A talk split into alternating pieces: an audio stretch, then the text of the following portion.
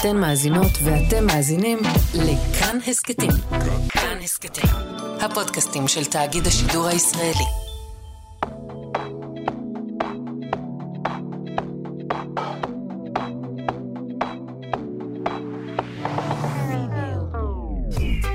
אתם מאזינים לסדרתיות עם רותה קופפר וגילי איזיקוביץ', שחוזרות לסדרות החשובות של הטלוויזיה הישראלית.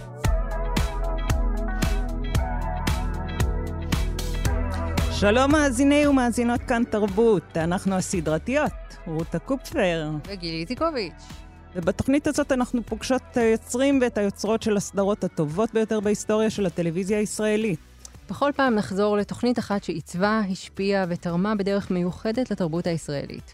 בצוות התוכנית, עמיחי פוקמן שעורך, איתי אשת ועמרי קפלן שמפיקים, ושלומי יצחק על הביצוע הטכני. אפשר להאזין לנו ברדיו וגם בדיגיטל, והתוכנית תהיה זמינה מיד לאחר השידור גם באתר כאן הסכתים או ביישומון ההסכתים המועדף עליכם.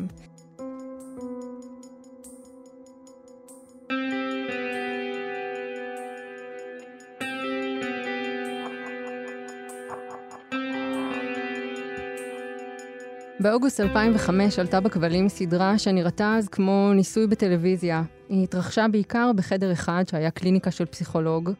בהתאם לזה היו בעיקר שיחות. השיחות האלה היו מהפנטות. הן היו עמוקות ואינטימיות, כואבות וקשות, ולפעמים אה, הם גרמו לכל מי שצפה בהם להרגיש שמשהו אחר מכל מה שהכרנו עד אז קורה כאן. בטיפול התבררה כיצירה עילית והצליחה בהתאם. היא כבשה את הקהל בישראל והייתה הראשונה לכבוש גם קהלים בחו"ל, לעבור עיבודים מקומיים בטריטוריות מעבר לים ולהפוך את היוצרים שלה לאומנים מוכרים. את בטיפול יצרו אורי סיוון, ניר ברגמן וחגי לוי שנמצא איתנו כאן. אנחנו נדבר איתו על כל אלה ועוד. שלום חגי. היי, שלום. אז uh, במילים שלך, אם אתה צריך היום למכור את בטיפול, בוא תעשה לנו פיץ'.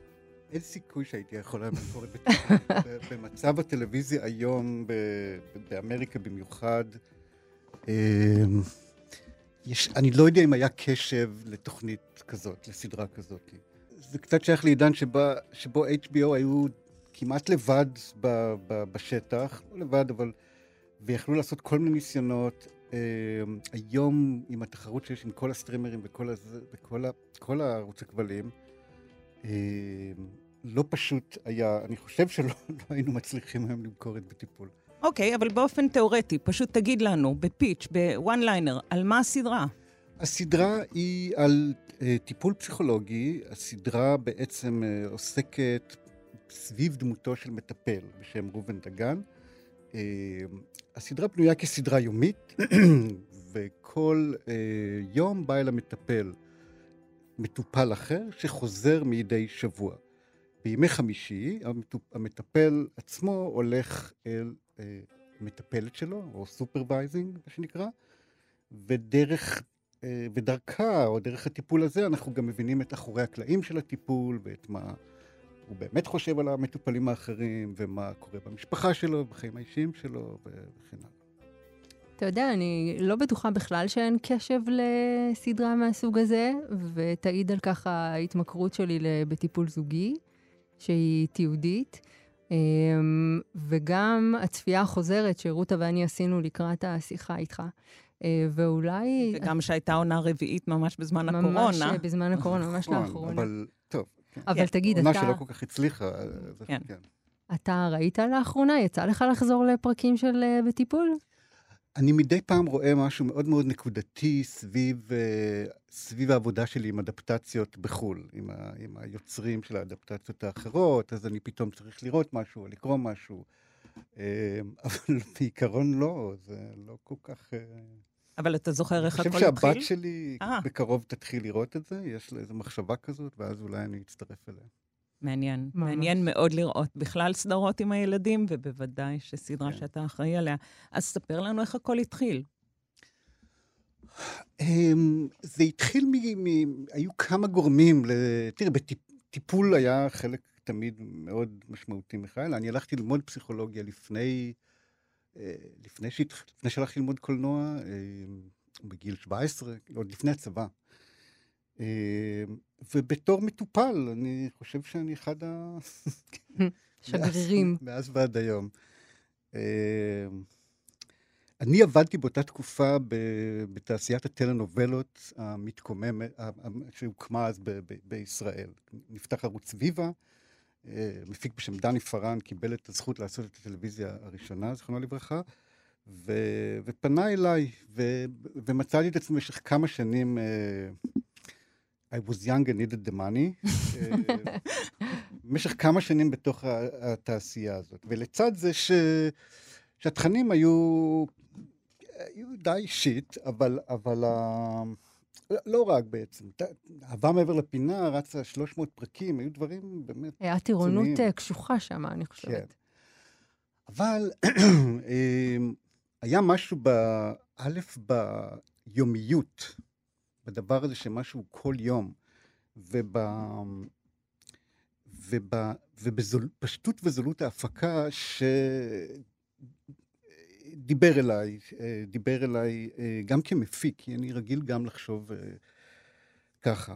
באותה תקופה גם עשיתי איזו דרמה קצרה שקראו לה בכורה, דרמה, ש... דרמה ליום הזיכרון, על זוג צעיר יחסית שאיבד את, את הבן שלהם בצבא, וזה היה איזה מין הכנה, מין חזרה גנרלית לזה. זו דרמה שהתרחשה כולה במקום אחד, במשך זמן אמיתי.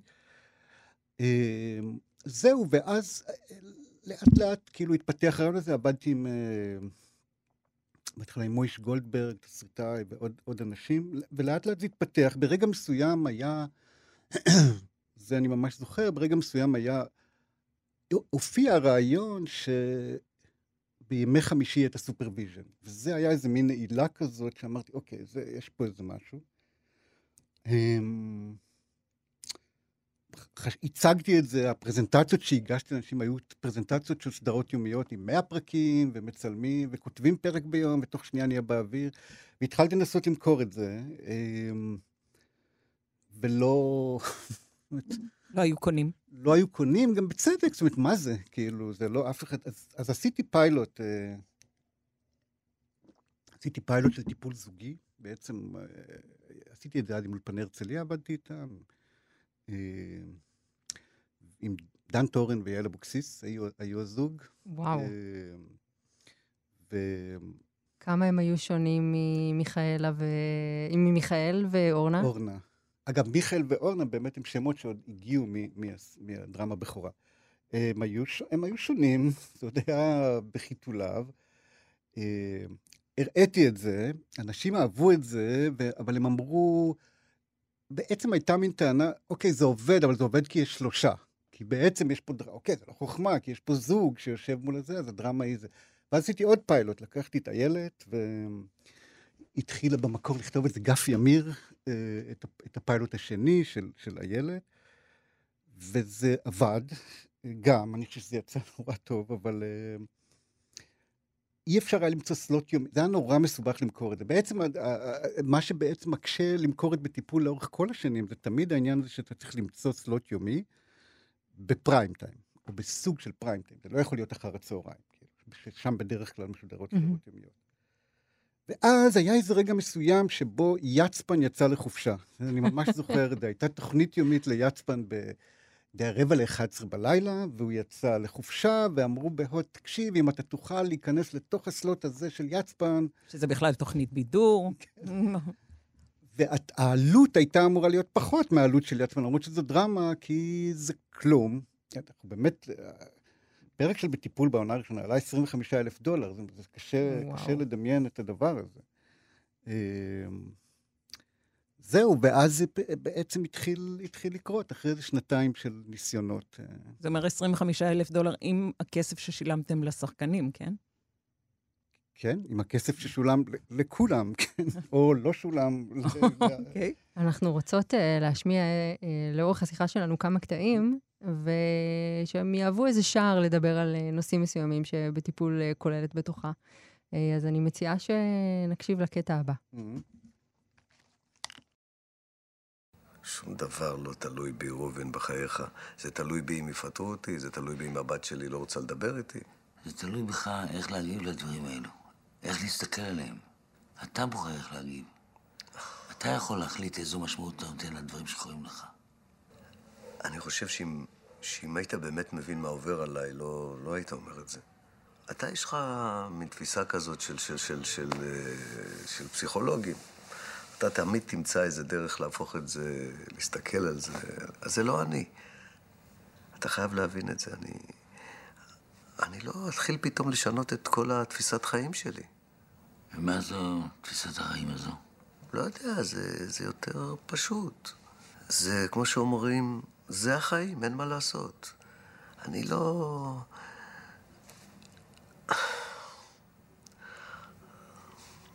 אתה לא תבין את זה בחיים. חגי, מה אנחנו שומעים כאן? אמ, דווקא קטע מהעונה השנייה עם מוני, מוני מושונוב, אמ, אמ, בתפקיד אפי, קראו לו לדעתי, והוא היה מין מנכ"ל, מין איש עסקים אה, בכיר, שנקלע לאיזושהי שערורייה, או לא נקלע. ההשראה לסיפור הזה הייתה אה, הסיליקון בחלב של תנובה. Mm. שבעצם... בוא נספר לה, הייתה, למאזינים הצעירים שלנו על מה מדובר. היה אה, פרשייה שרונאל פישר חשף אותה במעריב, ש, אה, שבה נטען ששוטפים את המכלים של החלב העמיד בחומר שיש בו סיליקון, וזה מסוכן לבריאות. והתחילה אה, מתקפה מאוד רצינית על תנובה ועל העומד בראשה אה, יצחק לנצמן, שבאותו זמן היה חותני. אה, אבא של נילי. נכון. כן. ו... וזה היה, זה היה רגע מעניין לראות אדם שלא מבין שהמציאות השתנתה, כי, ש... כי הסיליקון עצמו לא היה כל כך מסוכן, העניין היה איך מגיבים לאירוע תדמיתי, לפגיעה תדמיתית. והוא לא כל כך הבין, אה, אה, אני חושב, איך, איך, אה, איך לטפל בזה. אה, ובסופו של דבר הוא פוטר וכולי. אז זו הייתה השראה למקרה הזה. אז מי שמדבר זה מוני מושונוב, הוא בתפקיד אותו מנכ"ל, ומולו. כן, ואסי דיין. אה, כתבתם את ה... כאילו, כשכתבתם את הסדרה, חשבתם על אסי? הוא היה המודל שלכם? ממש לא, דווקא להפך.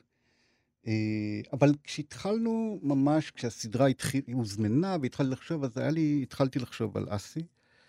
אה, ובמשך כל השנה הזאת של ההכנות, אה, הגעתי למצב שאני רוצ, לא, לא יכול, לא רוצה את האסי. זאת אומרת, כבר היה, הייתה שנה של עבודה שלאט לאט אה, הגיעה למצב שבו אמרתי, אני לא, אני לא אעבור, אני לא, אני לא יכול לעשות את זה. כי מה היה שם? כי אסי בעצמו, אה, אסי, הוא אדם שלא מאמין בטיפול, בכלל לא. הוא מאמין בתרופות, ולא מאמין בטיפול בכלל, והוא לא חסך את דעתו מאף אחד בשום רגע, אה, ולעג. סך הכל סביבה נעימה לעבוד בסדרה שהיא על טיפול. הרגע שכינסתי את כל התסריטים, ואת כל התסריטאים, לישיבה חגיגית, ביחד איתו, והראיתי קטע מסרט וזה, והוא נתן איזה נאום מלא בוז והלך. ו... אה, אז זה היה קשה. ו... ו... סוד גלוי גם שהוא לא הצטלם אז עם ה... נכון? עם המטופלים. לא לגמרי, אבל זה נכון. אבל תראי, זה לא... אני אסביר. זאת אומרת, השתמשנו בטלפרומטר, היו, היו כמויות כאלה של טקסטים, גם חלק מהמטופלים, אבל בעיקר, בעיקר אסי. אבל תראי, זה, זה דווקא לא היה קשור רק לאסי. בכל מקום שצולמה בטיפול, אה, השתמשו או בפרומפטרים או באוזניות. בצרפת, למשל, הם עבדו עם אוזניות. מעניין. האופן שבו כמויות הטקסטים שיש למטפל, אוקיי? השחקנים בסדר, אבל המטופלים. מה זה שחקנים? הם אומרים אה, צ'ייקספיר להגיד על הבמה. אף, אף אחד לא יכול ל- ללמוד כזאת כמות של טקסטים בעל פה בכל יום. מדי יום, כן. זה, לא, זה לא אפשרי. אז צריך למצוא עזרים. אה, אז כן, לפעמים היינו פשוט שמים, אה, או אני הייתי יושב במקום המטופל, ואסי היה מדבר אליי, וזה אפשר, אפשר לפעמים לעבוד יותר ב... זה היה מאוד קשה, זו הייתה הפקה מאוד מאוד מאוד קשה. לצלם פרק ביום, זה היה נראה בהתחלה כמו משימה פשוטה, כלומר, אה, שני אנשים יושבים, אז מה בעצם... אה, אבל בעצם אה, כל, כל קימה מהמקום, כל כניסה מהדלת, זה בעצם פתאום הפכה להיות משהו שכמעט אין זמן לצלם אותו, מרוב שהיה לחץ של... והאמצעים היו, היו מאוד מאוד דלים. אז, אז, אז היה, היה לחץ. אסי אז היה... אה, אה,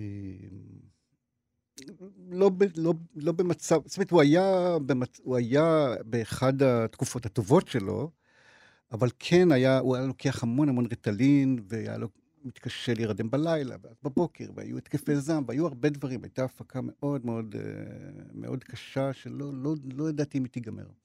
בייחוד, אני חושב, מה שהיה קשה, זה שחוץ ממני, הרבה פעמים, אולי, אולי השותפים שלי, אף אחד ממש לא הבין מה אנחנו עושים, ולא ידע, אסי היה אומר כל פעם, בסוף טייק אומר, ועכשיו ששת צופינו האחרונים נרדמו.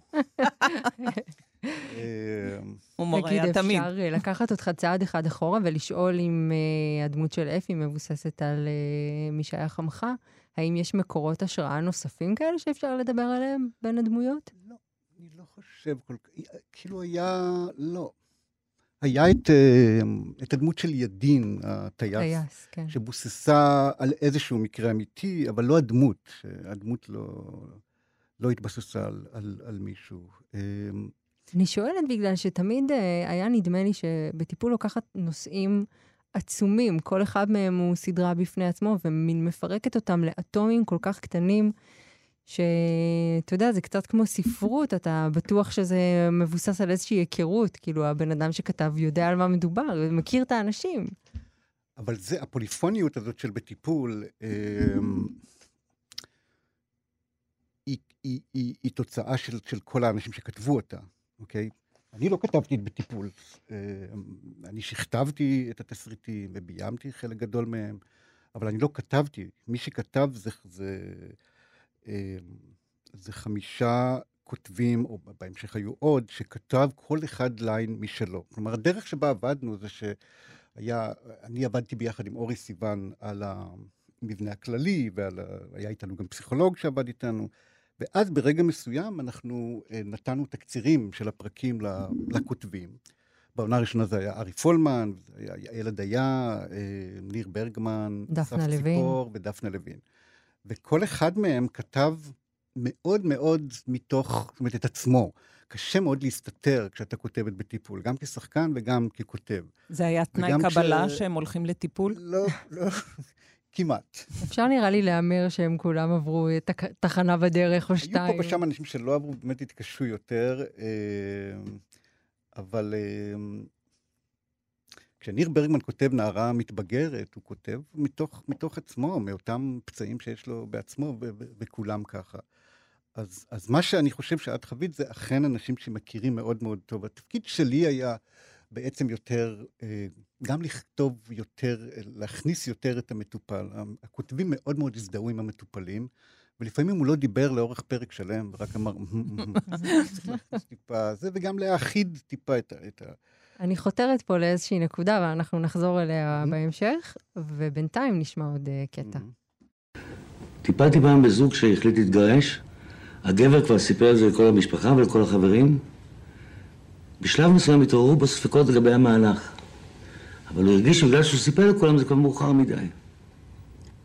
אולי אני טועה, אבל יש לי תחושה שבאתם לכאן היום כי יש לכם ספקות. אין לנו שום ספקות. אנחנו פשוט uh, לא מצליחים להסכים על כלום. אני לא מבינה מאיפה אתה מביא את זה. איפה היית בחודשים האחרונים? אתה רואה אותנו בכלל? לא, אתה שהתבלבלת בין כל המטופלים שלך, התכוונת להגיד את זה לאיזה זוג אחר או שאני לא יודעת מה.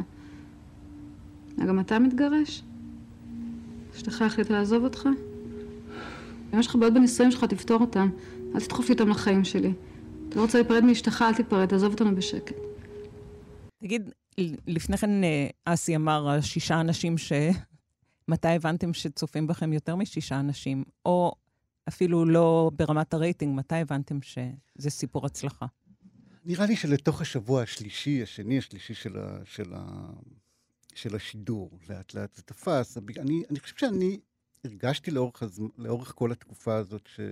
שאנחנו עושים משהו טוב, וזה קצת הספיק לי, כלומר, אה, זה, היה, זה, היה, זה לא היה מיועד לקהל גדול anyway, אבל זה, זה תפס, ולאט לאט זה יצא ממדורי הטלוויזיה ועבר למקומות אחרים בעיתונים. ו... לא הצטערו על, אה, לא התגעגעו ליצפן בסוף.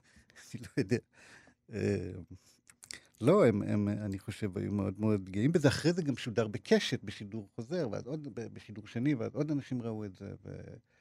אה, אפשר להתייחס רגע לקטע הזה ששמענו? העיסוק שלך בגירושים וגם אה, בשאלות כמו נאמנות בחיי נישואים, זה משהו שהיה מאוד מאוד, אה, שמאוד בלט שם בטיפול, ואני חושבת שגם בפרויקטים הבאים שעשית, כן. גם ברומן וגם ב... כן, אני לא... כן, יצא שבאמת, כביכול, יש לי איזו אובססיה למשברים בחיי נישואים. מן הסתם יש בזה משהו. נאמר גם שהסדרה האחרונה שהעלית, קוראים לה כן. תמונות מחיי נישואים. כן, כן, וגם הרומן. הרומן, אה, שזו סדרה שעלתה בשואו טיים. נכון. אבל עשיתי גם דברים לגמרי אחרים. צריך להגיד, היה את המקוללים והיה את, את, את הנערים שהם בכלל... אה, אז תראו, בסופו של דבר הנושאים או התמות של בטיפול, המחשבה שלי הייתה, היה, היה צריך לבחור, אוקיי? הקריטריון היה, כי יש מאות אלפי מקרים, והקריטריון היה שיהיה משהו מאוד מאוד ארכיטיפי במקרים האלה. כלומר, שהם ייצגו איזשהו דבר, כלומר, לשים זוג במשבר, זוג, טיפול זוגי, זה, אי אפשר בלי זה, אי אפשר mm-hmm. לעשות סדרה. או, אמ, או, או, או, או, או האישה שמתאהבת בפסיכולוג, זאת אומרת, ה basic של ה basic של transference. אה, שברור שהיה צריך להיות סיפור כזה, ואכן זה באמת היה עוד בפיילוט. אה, או, שוב, או הדמות של הגבר, או הדמות של המתבגרת, שבהתחלה בכלל היה מתבגר, אבל הרעיון הזה של להפוך מנערה לאישה. כלומר, התמות אה, היו מאוד מאוד עקרוניות וארכיטיפיות, ולכן הם נבחרו לייצג את, ה... לכן הם נבחרו להיכנס לתוך הסדרה. כאילו. יש עוד משהו בקטע הזה ששמענו, שההאשמה שמופנית כלפי uh, ראובן, אני זוכרת שקראתי, אני לא זוכרת איפה, אבל אני זוכרת שקראתי ראיון איתך, שאמרת שאחת המוטיבציות הייתה לקעקע את הרעיון הזה שמטפל מגיע דף חלק. נכון. ולא יוצר קשר רגשי עם המטופלים נכון. שלו, ושהוא רק כלי. אמ, נכון. היה, זה ממש כתוב היה בנייר הראשון, כלומר... אני מרגישה שמסתתר שם סיפור פשוט. אה, אני חושב שאולי מה שמסתתר זה יחס אמביוולנטי שיש לי כלפי פסיכולוגיה בתור מי שהיה לקוח שלה במשך, כל חיי. אמ, אחרי שלמדתי פסיכולוגיה, ברחתי ממנה המון שנים, או לא המון, איזה חמש שנים לא נגעתי בזה. אמ, וכמטופל תמיד יש לי איזשהו, כל הזמן אמביוולנטיות ואיזה ספק ואיזה ערעור, האם זה באמת עובד. כי הרי גם הזמן עובד, נכון? Mm-hmm. אם בן אדם יושב ולא עושה כלום 20 שנה, הוא גם יעבור תהליכים, לא רק, נכון? אז אתה תמיד יושב אצל פסיכולוג איקס שנים, ואתה אומר, האם זה הזמן, או האם זה ה... ותמיד אני חושב שיש בטיפול משהו שהוא נרקסיסטי קצת, ו... אמ, אז, וכמובן, אני, אני, ו, ו, ו, ומטריד אותי נורא, הרעיון שבטיפול אין שום אה, ממד אתי, אוקיי? ששום, אף פעם אתה לא תבוא לפסיכולוג ויגיד, תקשיב, זה לא בסדר. מישהו יבוא לפסיכולוג ויגיד, בגדתי באשתי. אף, אף פסיכולוג לא יגיד, בוא נדבר על זה רגע, זה לא דבר טוב לעשות, זה לא בסדר, אוקיי?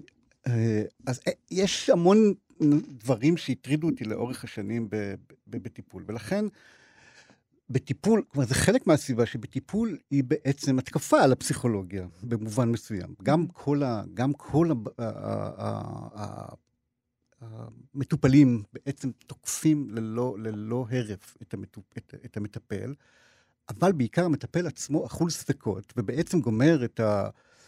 גומר את הסדרה, את העונה השנייה בהחלטה להפסיק לטפל, ואת העונה הראשונה הוא כל הזמן על סף כמעט uh, להפסיק. אז, אז אה, אני לא יודע אם יש, מסתתר סיפור נורא קונקרטי, אבל מסתתרת אמביוולנטיות שלי כלפי הכלי הזה. זה כן, כן, זה כן נכון, תראי, אני, אני חייב, בשביל ליצור סדרה, אני צריך תמיד איזשהו כעס, או איזו התרסה.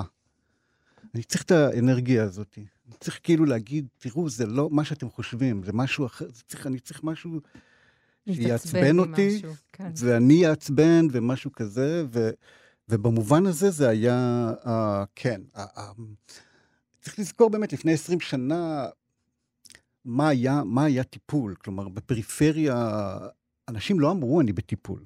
זאת אומרת, זה כן היה משהו מאוד דיסקרטי, שאנשים לא כל כך דיברו עליו, וגם זה היה במוטיבציה. זה לפתוח את זה, זה להגיד, תקשיבו, אנשים כולם בטיפול.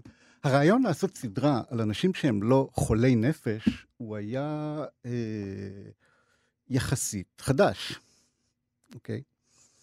תגיד, דיברת עכשיו על, על מה שהיה לפני 20 שנה, אנחנו היום בודקים, כאילו, יכולים להסתכל אחורה, לראות מה היה.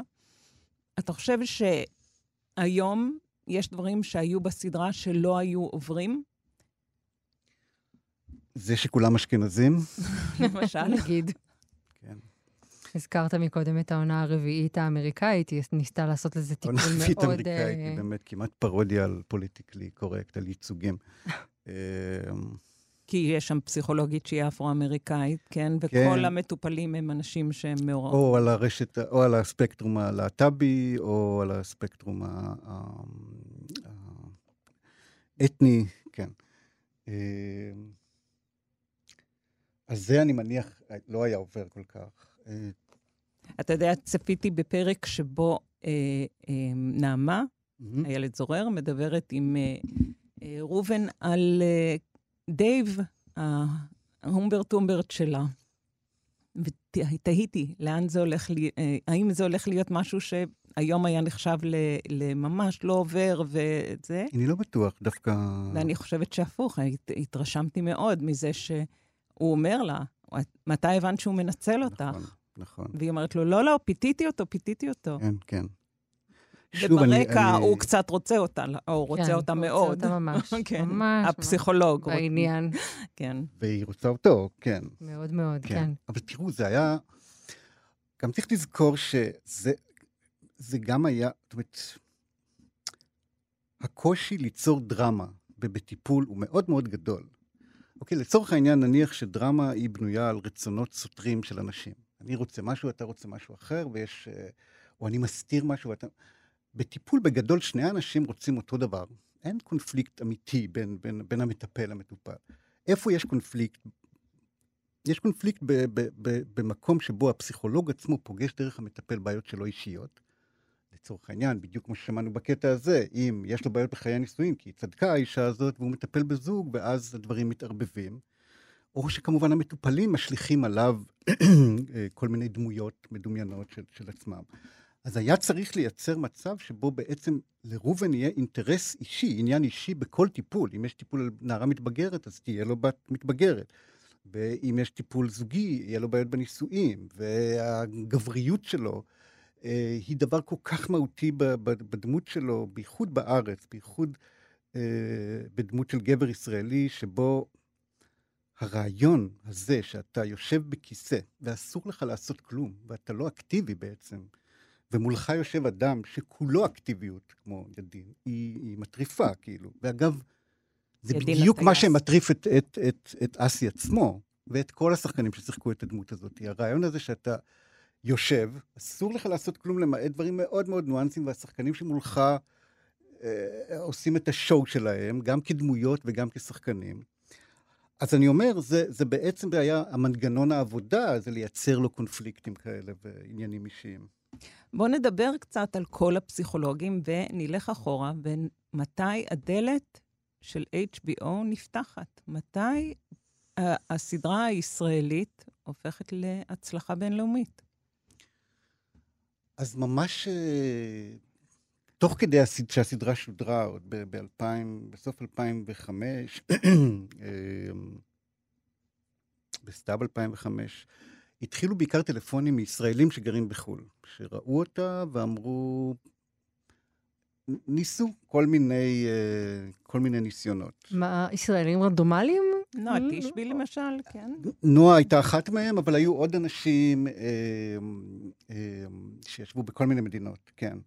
כן, אין טעם להגיד את השמות. יש? בטח יש טעם. לא כולם מוכרים, אז אני לא חושב שזה יגיד לך הרבה. אוקיי. אני, הם, חלקם אנשי תעשייה שלא מאוד מוכרים, אבל זה, ככה זה התחיל. אה, וכן, אחת מה... הייתה מפיקה אחת, אה, ישראלית לשעבר, שגרה בניו יורק, ש... שכבר לקחה את זה והביאה את זה דווקא לערוץ אחר, שנקרא USA.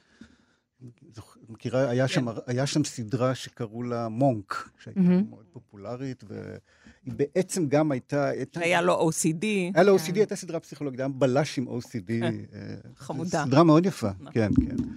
אז הם פתאום הביעו עניין. במקביל, אה, נועה תשבי, שהייתה אז ב-LA, ויוצגה על ידי חברה אה, בשם Leverage, ש, ש, ש, שמי שעמד בראשה היה אה, אה, מרק וולברג וסטיבן mm-hmm. לוינסון, הם היו השותפים. והיא הראתה להם את הקלטת, ואז התחיל הדבר הזה שקורה, שבו הם פנו לסוכנים שלהם, והסוכנים פנו לסוכנים, וברגע מסוים הם הציגו את זה, זה הגיע לארי עמנואל, הסוכן המיתולוגי, אה, זה היה עוד בתקופה של אנטוראז', שהוא mm-hmm. ממש, היה לו ייצוג אה, טלוויזיוני. טלוויזיוני חי, כן. כן. אה, ולרשת נוספת בשם FX, אה, שגם הייתה אז מאוד... אה, וזהו, ואז פשוט נסעתי לשם והצגתי את זה, ואני עובד כרגע עם המפיקה שאז הייתה ה-Head of HBO, פרוגרמס. אז קרולין שטראוס, היא הייתה אז בעצם, קרולין, האמנת שזה קורה לך? זה כאילו שאלת השאלות. אתה... זה לא קרה בבת אחת. ילד קיבוצניק כן. דתי, שבגיל 40 וממש טיפה, נכון. הדבר הזה מתפוצץ פה בטלוויזיה, ונפתחת לך דלת באמריקה. אז קודם כל, 40 וקצת זה מספר חשוב בהקשר הזה, כי זה, כי זה לא קרה לי בתחילת הקריירה, אבל זה דבר שעזר לי. אה, לקחת את זה בפרופורציות ובסבלנות, ו... וזה לא קרה בבת אחת, זה קרה מאוד לאט. אמ, ואני חושב שמה שעזר לי, שזה לא היה החלום שלי אף פעם. כלומר, to make it in America. כאילו, אני באמת באתי מהקיבוץ, והחלום שלי היה to make it in תל אביב, זאת אומרת, זה לא... זה לא היה מין הגשמת חלום, זה לא היה החלום שלי. ואז פתאום הגשמתי חלום שלא חלמתי. וזה היה יותר קל בגלל זה, אני חושב, בשבילי, כי אם זה לא היה קורה, אז הייתי אומר, בסדר, זה לא... אז, אז זה היה, זה הקל על העניין. הגיל הקל על העניין. זה לא, זה לא קרה לי בגיל 20. אמ, ובכל זאת, מתי הייתה לך מין אה, חוויה חוץ-גופית כזאת? בגלובוס? כשהייתם מועמדים לגלובוס? מתי? ליהוקים של הליהוקים. שפתאום גייבריאל ברן, דיברת איתו? אגדה. לא הייתה חוויה כזאת, אני מודה שלא. זה היה תהליך ארוך, אה, ו... קשה, אני חושב שהשבוע הראשון, כשפעם ראשונה הגעתי ל-LA, הייתה חוויה כזאת, כי לא, לא הייתי אף פעם ב-LA. אה, ולקחו אותי בערב הראשון למשחק של, של, של הלייקרס, וישבתי בשורה הראשונה איפה שג'ק ניקולסון יושב. אולי זה, כאילו, אבל זה לא היה קשור ל... ואז הכניסה הראשונה ל-HBO, שכתוב שם It's not, it's not TV, it's HBO. אה, אה, אבל בסופו של דבר זה היה מורכב מעשרות פגישות ופרטים ועניינים, ו- וזהו. כן, האמריקאים יודעים להוציא את כן, הכיף מכל דבר. כן, זה לא, לא, זה לא, זה היה כיף. זה היה באמת כיף, אבל זה לא היה איזה רגע כזה ש... לא יודע, אולי אני לא מספיק... אה, לא מספיק יודע לשמוח, לא יודע. בוא נדבר על זה, חגי. אז הדלת ב-HBO אה, נפתחה וגם נשארה פתוחה, זאת אומרת, זה היה ממש פתח כן. קריירה מקבילה בארצות הברית. הדבר הבא שאתה עושה שם זה הרומן, נכון? לא, זה בשואו-טיים, לא? בש... נכון, זה בשואו-טיים. כי HBO passed on, HBO, אה, הצענו קודם את זה ל-HBO כמובן, ו... והם לא, לא רצו את זה, ואחרי זה היה שם, אחרי שזכינו בגלובוס עם שואו-טיים, היה שם איזה בירור פנימי סוער, כאילו. ראשים הוצזו. אמ, כן, אחרי זה באמת, אה, אני חושב שבגלל שהייתי בטיפול, זה... העיבוד, בניגוד לדברים אחרים אולי, העיבוד לאמריקאי וכל העיבודים שנעשו אחרי זה בטיפול, הם מאוד מאוד קרובים למקור. Mm-hmm. זאת אומרת, זה לא, נניח המקרה של הומלנד, הוא לקחת רעיון של סדרה ואז בעצם לעשות אותה מההתחלה, והיו עוד מקרים כאלה. בטיפול זה ממש התסריטים. ולכן, אה, וזה, וגם הייתי מעורב בהפקה, במובן הזה שבתהליך האדפטציה, ולכן אה, זה פתאום, אה, משהו היכה שורש, אני לא יודע מה.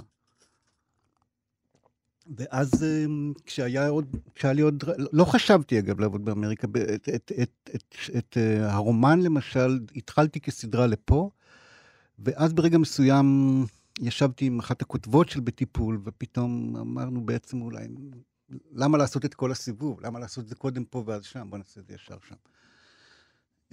שדרך אגב, אני חושבת שזה משהו שהרבה אה, יוצרים ישראלים עושים היום. Mm-hmm. רוצים לעקוף את השוק המקומי. כן, כן, זה לא כל כך אפשרי בעיניי. זאת אומרת, אפשר אולי למכור רעיונות, אבל אז אתה לא תהיה מעורב בכלל, בכלל בתהליך העבודה. אה, אם לא קנית לך איזשהו שם במקום שממנו אתה בא, ואם לא צברת איזשהו סוג של רזומה ויכולות, אז, אז יכול להיות שיהיה לך רעיון טוב ויקחו אותו, אבל אז פשוט לא, לא ייקחו אותך. אני רוצה לשאול אותך, גם הרומן נעשה בשיתוף פעולה אה, צמוד עם אה, כותבת אה, נוספת. אה, מקודם דיברנו על האנסמבל הענק הזה שעשה את אה, בטיפול. אה, אחר כך היית מעורב ב"הנערים", וגם הוא אנסמבל מאוד מאוד גדול. יש לך נטייה לצבור סביבך מין אה, לנצח אה, בראש מפעל כזה, וזה משהו שאני חושבת שבאמת התחיל בטיפול. כן, זה, זה מוזר, כי כביכול באמריקה זה ברירת המחדל, חדר הכותבים, mm-hmm. כאילו, המוסד הזה שנחשב אה, הדבר הכי בסיסי בכל סדרת טלוויזיה. אין כמעט סדרות טלוויזיה שנכתבות על ידי אדם אחד, חוץ מדייוויד די קלי, והלוואי שהוא לא היה עושה את זה. אמ, אז יחסית, זה, אני, אני חושב, בסופו של דבר, בטיפול זה היה משהו שעשינו בלי לדעת בעצם שזאת השיטה האמריקאית. אבל אני מאמין, אני חושב שאנשים, אה, אני חושב, אני אגיד על עצמי, אני חושב שיש לי קול ספציפי. והוא מוגבל. ו... ואם אתה רוצה מגוון של קולות, אז, אז כדאי להביא מגוון, מגוון של כותבים. היום יש מין, אה, אה, אה, בכל עולם הייצוגים, באמריקה בכלל, אתה צריך להביא כותבת שחורה ולהביא כותב זה ולהביא כותב זה, אבל בעצם זה בא אצלי סתם מתחושה של מוגבלות שלי. כלומר, כשעשינו את הנערים, היה ברור שאי אפשר אי אפשר לכתוב משפחה פלסטינית. לא יוסף סידר ולא אני, לא יודעים איך נראית משפחה פלסטינית, איך אנחנו יכולים לכתוב את זה. וכן, וכן הלאה. כשאני צריך לכתוב אישה... ולכן הבאנו את תאופיק אבו וייל, וצירפנו אותו לסדרה, שהוא כתב את כל, ה, את כל הליין הזה וביים אותו. כשאני צריך לכתוב אישה, אני תמיד מרגיש עם, עם שני ידיים קשורות מאחורי הגב. אני לא, אני לא אישה, ואני... או כשאני צריך לכתוב... טוב, יש לנו כותרת. הסצנות הכי, הכי קשות לי, אגב, זה תמיד זה שתי נשים מדברות מבחן בכדל. הרעיון הזה ששתי נשים מדברות, חברות, אין לי מושג איך לכתוב את הסצנות האלה, וכל פעם שאני מנסה, היה, היה אפילו... אנחנו ב... נעזור לך. בטח. אז אני לוקח... ואני הסדרה הבאה שלך ל-HBO. לכן אני מביא, אני תמיד מביא המון אנשים, אה, אה, ומדבר עם המון אנשים, וכותב עם הרבה אנשים. אתה יכול uh, לסמן השפעות אחרות של בטיפול על יצירות אחרות שלך? השפעות של בטיפול על יצירות אחרות? כן. נגיד, הפסיכולוגית שיש בנער, בנערים? תראי, אני, הדבר שאני הכי אוהב אה, לביים ולכתוב זה דיאלוגים בין אנשים. זאת אומרת, זה, זה, ראיתי את זה משלב נורא נורא מוקדם.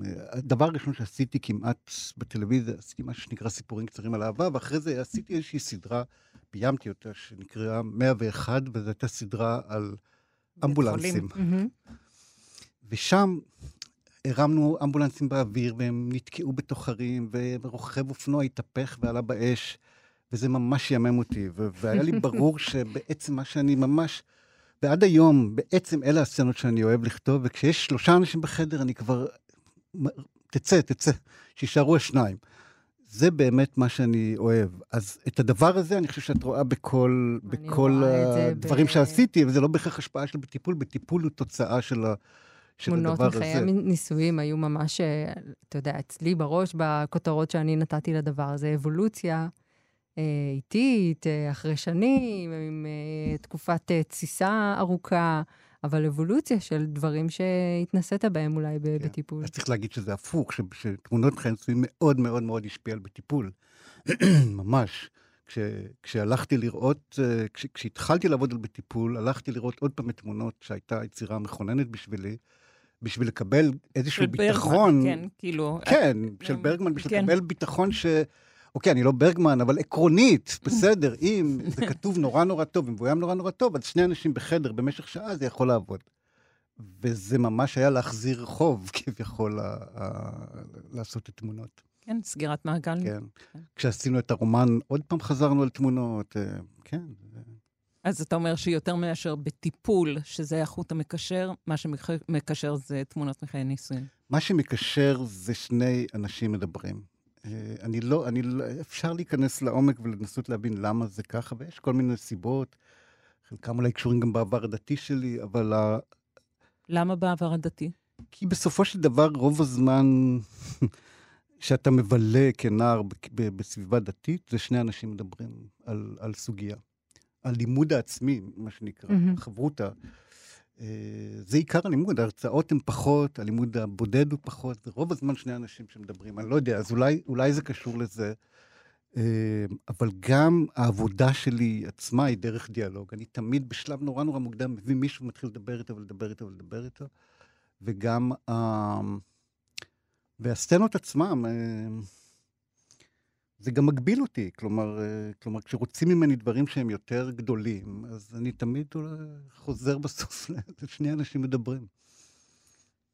טוב, בואו נשמע עוד uh, שני אנשים מדברים. אבל אנחנו בתוך תהליך, ראובן. אבל אני לא רוצה יותר להמשיך את התהליך הזה. זה בדיוק העניין. אני מרגיש שאני רוצה לצאת, לעזוב את הכורסה, למצוא מחדש את הדחף שלי, את התשוקה שלי. ואני חושב שזה שאני לא רוצה להמשיך לדבר על זה כאן, זה הסימן הכי טוב לזה שאני צריך לעזוב. שאין לי מה לתת יותר. הזכרנו את הקטע הזה מקודם, עם אה, אובדן התשוקה של אה, ראובן, העייפות שלו מהטיפול. כן. תראי, זה... אני חושב שבמידה מסוימת אסי מת כשהוא לא הצליח לכתוב יותר. כשכבר הוא איבד את היכולת ואת התשוקה ליצור, וככה אני תמיד ראיתי את זה.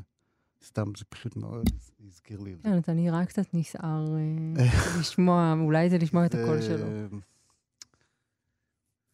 אמ, זה מאוד מאוד עצוב, וזה... היינו חברים באיזשהו אופן, ועם כל ה... אבל זה ממש זה, כלומר, האנשים האלה, יונתן גפן, כש, כשמשהו ביכולת, משהו בתשוקה או ביכולת ליצור אמ, אה, נגמר, אז, אז אין כל כך כבר אה, סיבה לחיות. אז מאוד פשוט, אז קטע הזה מאוד... אה, אגב, מה שמעניין, אני חושב, בדבר הזה, שחלק ממה ש...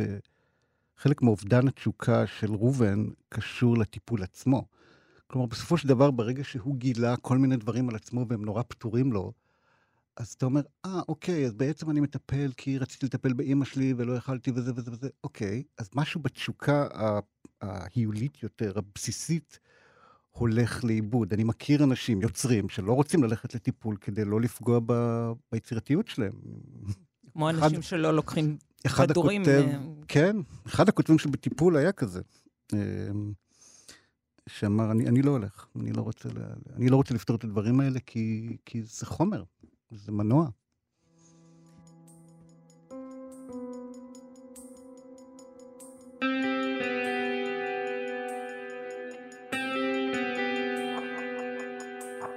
את התוכנית הזאת הקלטנו במקור לפני אה, חודשים ארוכים, והרגשנו שיש מקום להזמין את חגי שוב, בגלל כל הדברים שהשתנו. היי חגי שוב. היי. אמ, נראה לנו מוזר לדבר על בטיפול ולדבר על אמ, איך מתמודדים עם דפוסים, רגשות, אה, מצבים רגשיים ונפשיים, בלי לדבר איתך על מה שקרה מאז השיחה האחרונה שלנו. מאז השבעה באוקטובר. כן. כן, זה באמת, היו, היו מאז פניות אה, או מחשבות לעשות עוד, אה, עוד עונה של בטיפול. אתם יודעות אולי שהגרסה הצרפתית, שהיא גרסה, האמת, הכי, הכי טובה של בטיפול, חוץ משלנו, היא אה, היא בעצם סדרה שכולה כמה ימים אחרי אסון הבטקלן. Mm.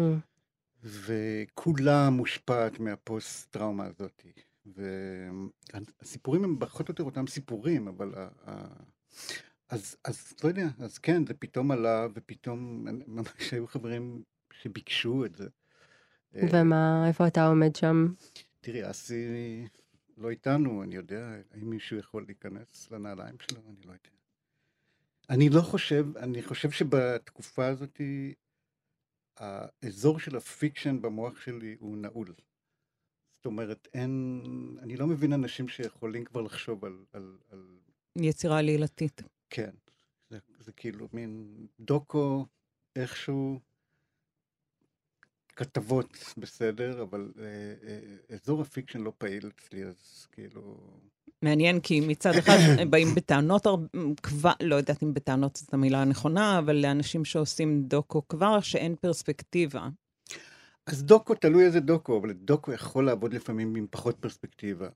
fiction, הוא יכול, הכל, הכל אפשר, אבל... Uh, את יודעת, תמיד אומרים שמנחם גולן עשה את אנטבה עוד לפני, שה...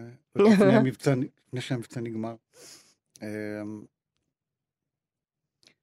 זה נראה לי גם, אה, את יודעת, זה באזורים האלה של אין שירה אחרי אושוויץ, צריך לחכות טיפה בקיצור, אני, אני, ככה אני מרגיש.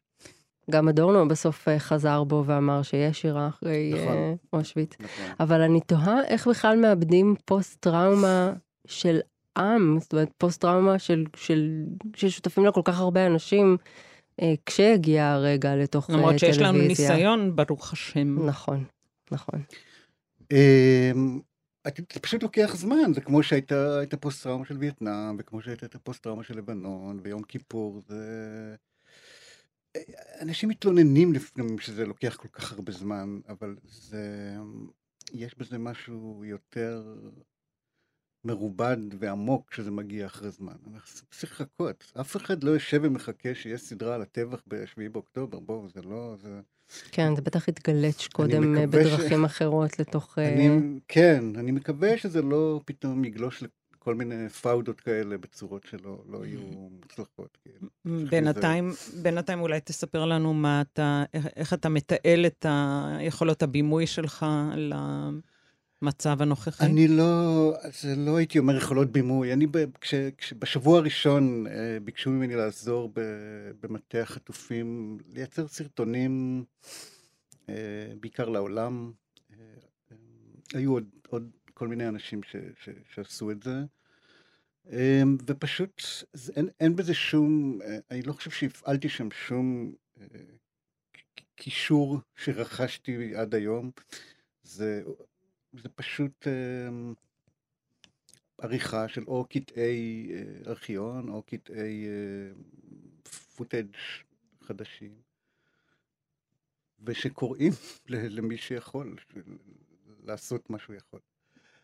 אה, זה היה מאוד, אה, מצד אחד, אה, אני חושב שכולם חיפשו משהו לעשות, אז זה מין היה מאוד תרפויטי. אני חושבת שזה קצת כמו התגייסות של אה, אנשים שהם באים מתחום המילה הכתובה, אה, סופרים, כן. עורכים, אפילו עיתונאים, לכתיבת אה, הספדים באיזשהו מפעל כן. כזה. כן.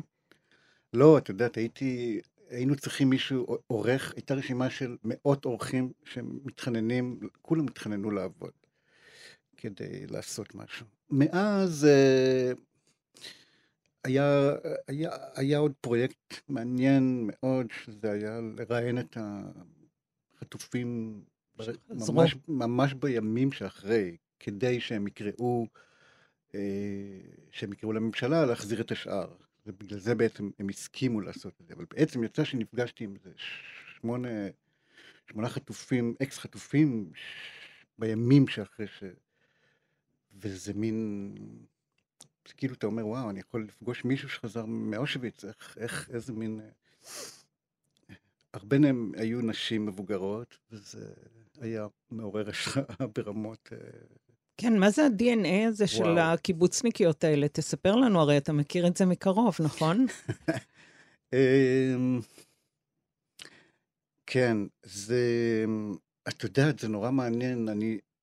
הדבר היחיד שאני כן מצליח לעבוד עליו עכשיו, שהוא הפרויקט הבא שלי, זה על אתי הילסום, דיברנו עליו, אני חושב. שזה מישהי שאיכשהו מצאה דרך אה, להתמודד עם השואה באופן מאוד רוחני, דרך כל מיני חיפוש פנימי ומציאת אלוהים בתוכה. הנשים הקיבוצניקיות האלה עשו את זה באופן אינטואיטיבי לחלוטין. אמ, גם לחיות דרך הראש שלהם, גם כל הזמן לעזור לאחרים. וגם איזושהי עמידות, אתה ממש ראית ש, שככל שאנשים הם צעירים יותר, העמידות שלהם הייתה פחותה. מדהים. איכשהו אני כן מקווה שמשהו מזה יתגלגל בסופו של דבר לתוך היצירה שלך, למרות שברור שמוקדם מדי. וגם אותי מעניין לדעת, הרי אתה עובד הרבה בחו"ל. קודם כן. כל, איזה תגובות קיבלת? התגובות היו באמת, אה, א', בעצם אני הגעתי בהתחלה לא רק כדי ליצור, אלא כדי להפיץ את זה, כי ביקשו שאני אעזור עם כל הקשרים שלי. ואנשים התגייסו, כאילו ג'סיקה צ'סטין נגיד, עם חמשת מיליון העוקבים שלה שיתפה סרטונים, ו... ושרלוט גינסבורג, ו... אה, ופנלופה קרוז, כאילו הם מאוד מאוד התגייסו, וכולם אה, גם כתבו לי דברים, זאת אומרת, בוא נגיד, אני לא הרגשתי את ה... הפניית עורף שדיברו לא, עליה. לא, וגם לא את ה-Backlash אחרי זה, כשהתחילו ה... לא, לא. אה, מכל מדינות, כאילו, מאיטליה, הולנד, צרפת, אמריקה, לא הרגשתי את זה. אבל בסדר, זה חברים, כאילו. כן. להפך, הייתה... זה גם היה רגע שאיבדתי בושה, כלומר, כאילו פניתי לכל מי שאני מכיר, בלי, בלי מילות הקדמה, ואמרתי, אני רוצה שתשים את זה ותפרסם את זה. וזה היה, זה עבד. כל הכבוד לך. כן. זה באמת היה בעיקר בשבילי. חגי, אנחנו מקוות שניפגש שוב בנסיבות אה, טובות יותר. אמן. אה, תודה שבאת. כן. תנקס. עד כאן סדרתיות להפעם. תודה לחגי לוי, יוצר בטיפול. תודה, רותה קופר. תודה לך, גילי איזקוביץ'. ותודה לצוות התוכנית, עמיתי פוקמן שערך, איתי אשת ועמרי קפלן שהפיקו. על הביצוע הטכני, שלומי יצחק. אפשר להאזין לכל הפרקים של סדרתיות ולכל התוכניות של כאן תרבות בכל זמן ובכל מקום, דרך אתר כאן ויישומון ההסכתים המועדף עליכם. עד הפעם הבאה, להתראות. ביי ביי. אתן מאזינות ואתם מאזינים לכאן הסכתים. כאן הסכתים, הפודקאסטים של תאגיד השידור הישראלי.